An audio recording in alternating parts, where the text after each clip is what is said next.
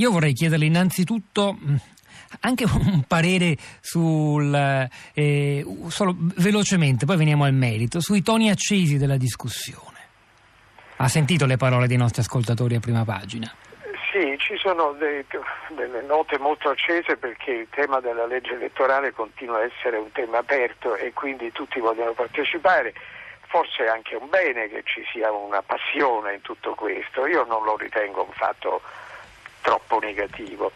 La cosa importante è cercare di fare dire, un bilancio dell'attivo e del passivo, che cosa c'è sull'attivo e che cosa c'è sul passivo per poi dare un giudizio razionale sulla legge.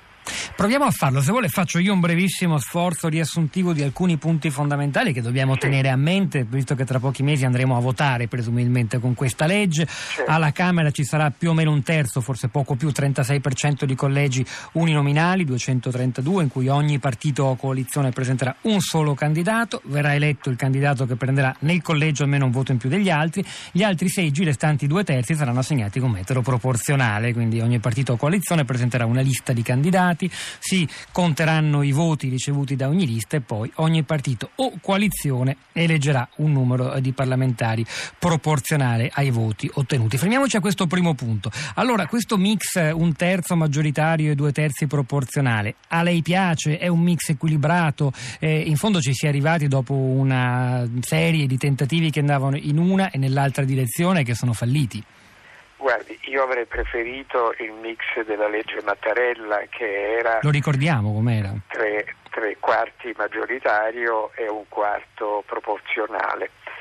Ma se mi consente io sul lato dell'attivo direi che ci sono due aspetti che sono il fatto che viene adottato lo stesso sistema elettorale per le due Camere Lei ricorderà che questo è un punto sul quale il Presidente della Repubblica ha fatto sapere che era importante perché poi il Presidente della Repubblica è il gestore delle crisi e si poteva trovare in futuro con due assemblee parlamentari elette con due sistemi diversi e quindi totalmente confliggenti tra di loro. Un altro punto che trovo... È solo una, eh, mi perdoni, è solo una cosa buona il fatto che le due Camere, i due rami del Parlamento abbiano il medesimo sistema elettorale. C'è anche chi sostiene che forse in fondo avere due sistemi eh, obbligherebbe la politica ad un maggior sforzo di accordo, negoziazione. Chissà, forse alla fine il Parlamento nel suo insieme risulterebbe ancora più rappresentativo della complessità dell'opinione pubblica. L'ho sostenuto anch'io e le devo dire la verità che non la ritengo una preoccupazione prioritaria, ma a questo momento stavo facendo come dire, il medico imparziale che sta dando un giudizio. Perfetto, allora continui, continui. È una richiesta che veniva da varie parti. Io eh, personalmente ritengo che avendo il popolo italiano rifiutato quella riforma costituzionale che implicava un risultato anche per quanto riguardava il sistema elettorale, aveva implicitamente accettato l'esistenza di due Camere e se ci sono due camere non debbono essere la copia l'uno dell'altro, ma due camere anche eventualmente diverse, come d'altra parte si pensava che dovesse essere all'inizio, quando nel 46-47 fu scelto il sistema bicamerale.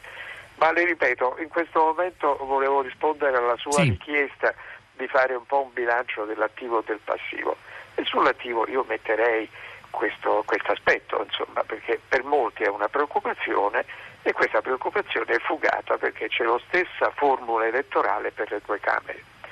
Sull'attivo mi pare che si debba aggiungere anche che c'è un largo consenso e anche questo è un fatto che obiettivamente dobbiamo riconoscere, insomma, ci sono due forze, quelle che si oppongono di più, diciamo, insomma, la destra e la sinistra, che eh, congiuntamente hanno trovato un accordo e ci diciamo sempre che dobbiamo cercare di andare d'accordo in Italia non fare come i guelfi e i ghibellini e questo è un altro fatto positivo. Lo sottolineava un nostro ascoltatore Giorgio Da Bari stamattina a prima pagina, ma a questo proposito il fatto però di aver formalizzato questo accordo con una richiesta di fiducia eh, indebolisce il valore di questo attivo, di questo saldo attivo, e cioè c'è un'intesa tra grosse forze parlamentari o, o, no, oppure no?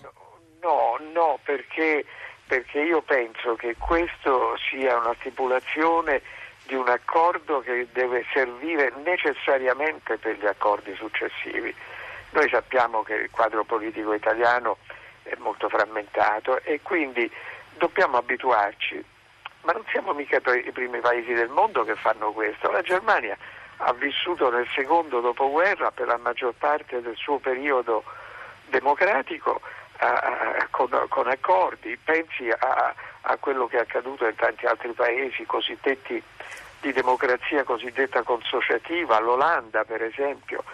Quindi diciamo, non, il problema è rispettare gli accordi e l'altro problema è che le persone si mettono d'accordo e non si debbono poi dividere all'infinito perché eh, noi purtroppo abbiamo un'esperienza di questo tipo che risale fino alla, alla, alla scissione di Saragat, no? ricorda del, dell'immediato secondo dopoguerra, insomma, no? che poi dette origine a un nuovo corso della, in parte un nuovo corso della storia politica italiana. Sul lato del passivo, eh, io metterei queste domande. Primo, stiamo facendo una legge elettorale per durare oppure sarà longeva oppure l'abbiamo fatto per contarci e poi riaprire la partita? Io lo ritengo un punto fondamentale, questo è stranamente slitta sempre fuori di ogni dibattito.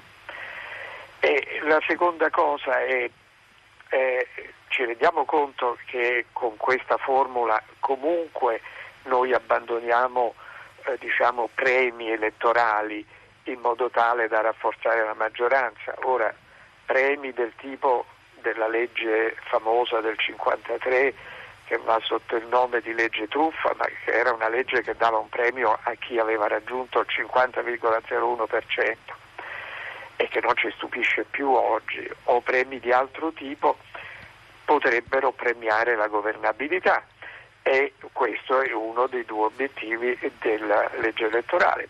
E l'ultima cosa, che è la più delicata secondo me, per, non, per dare una valutazione complessiva, un bilancio tra l'attivo e il passivo, è quello relativo saremo capaci di metterci d'accordo e saremo capaci di mantenere gli accordi e chi fa l'accordo sarà capace di mantenere unità nel proprio seno, nel proprio interno, oppure non faremo come al solito la divisione dell'atomo in particelle sempre più piccole questo, questi sono i, i veri interrogativi che oggi si pongono.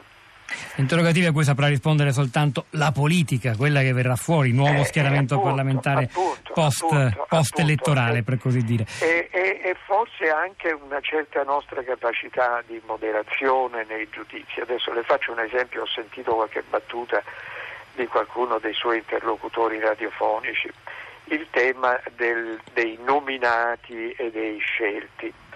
Anche questo è, certamente farebbe piacere a tutti avere una facoltà di scelta, però non ci dimentichiamo che in nessun sistema elettorale la designazione è fatta direttamente dal popolo, è fatta dalle forze politiche. Quindi è vero che c'è una lista, per così dire, o un nome bloccato, ma è vero altresì che dall'altra parte non c'è che ne posso dire, del soldato cassese che vanno nel seggio e, e decidono per chi votano, perché devono decidere per chi votano tra, in una lista eh, di persone che sono state sempre designate da un partito. Quindi il problema è un po' de-enfatizzare questa preoccupazione, diciamo, eh, che è una preoccupazione che io condivido perché ob- obiettivamente ha assegna ai partiti che a loro volta sono così deboli e poco rappresentativi oggi in Italia, eh, pensi a, a pochi numeri, hanno pochi iscritti i partiti, no? tanto è vero che si, alcuni partiti ricorrono alle primarie aperte e quindi fa, si fanno eleggere il segretario del partito non solo dagli iscritti ai partiti.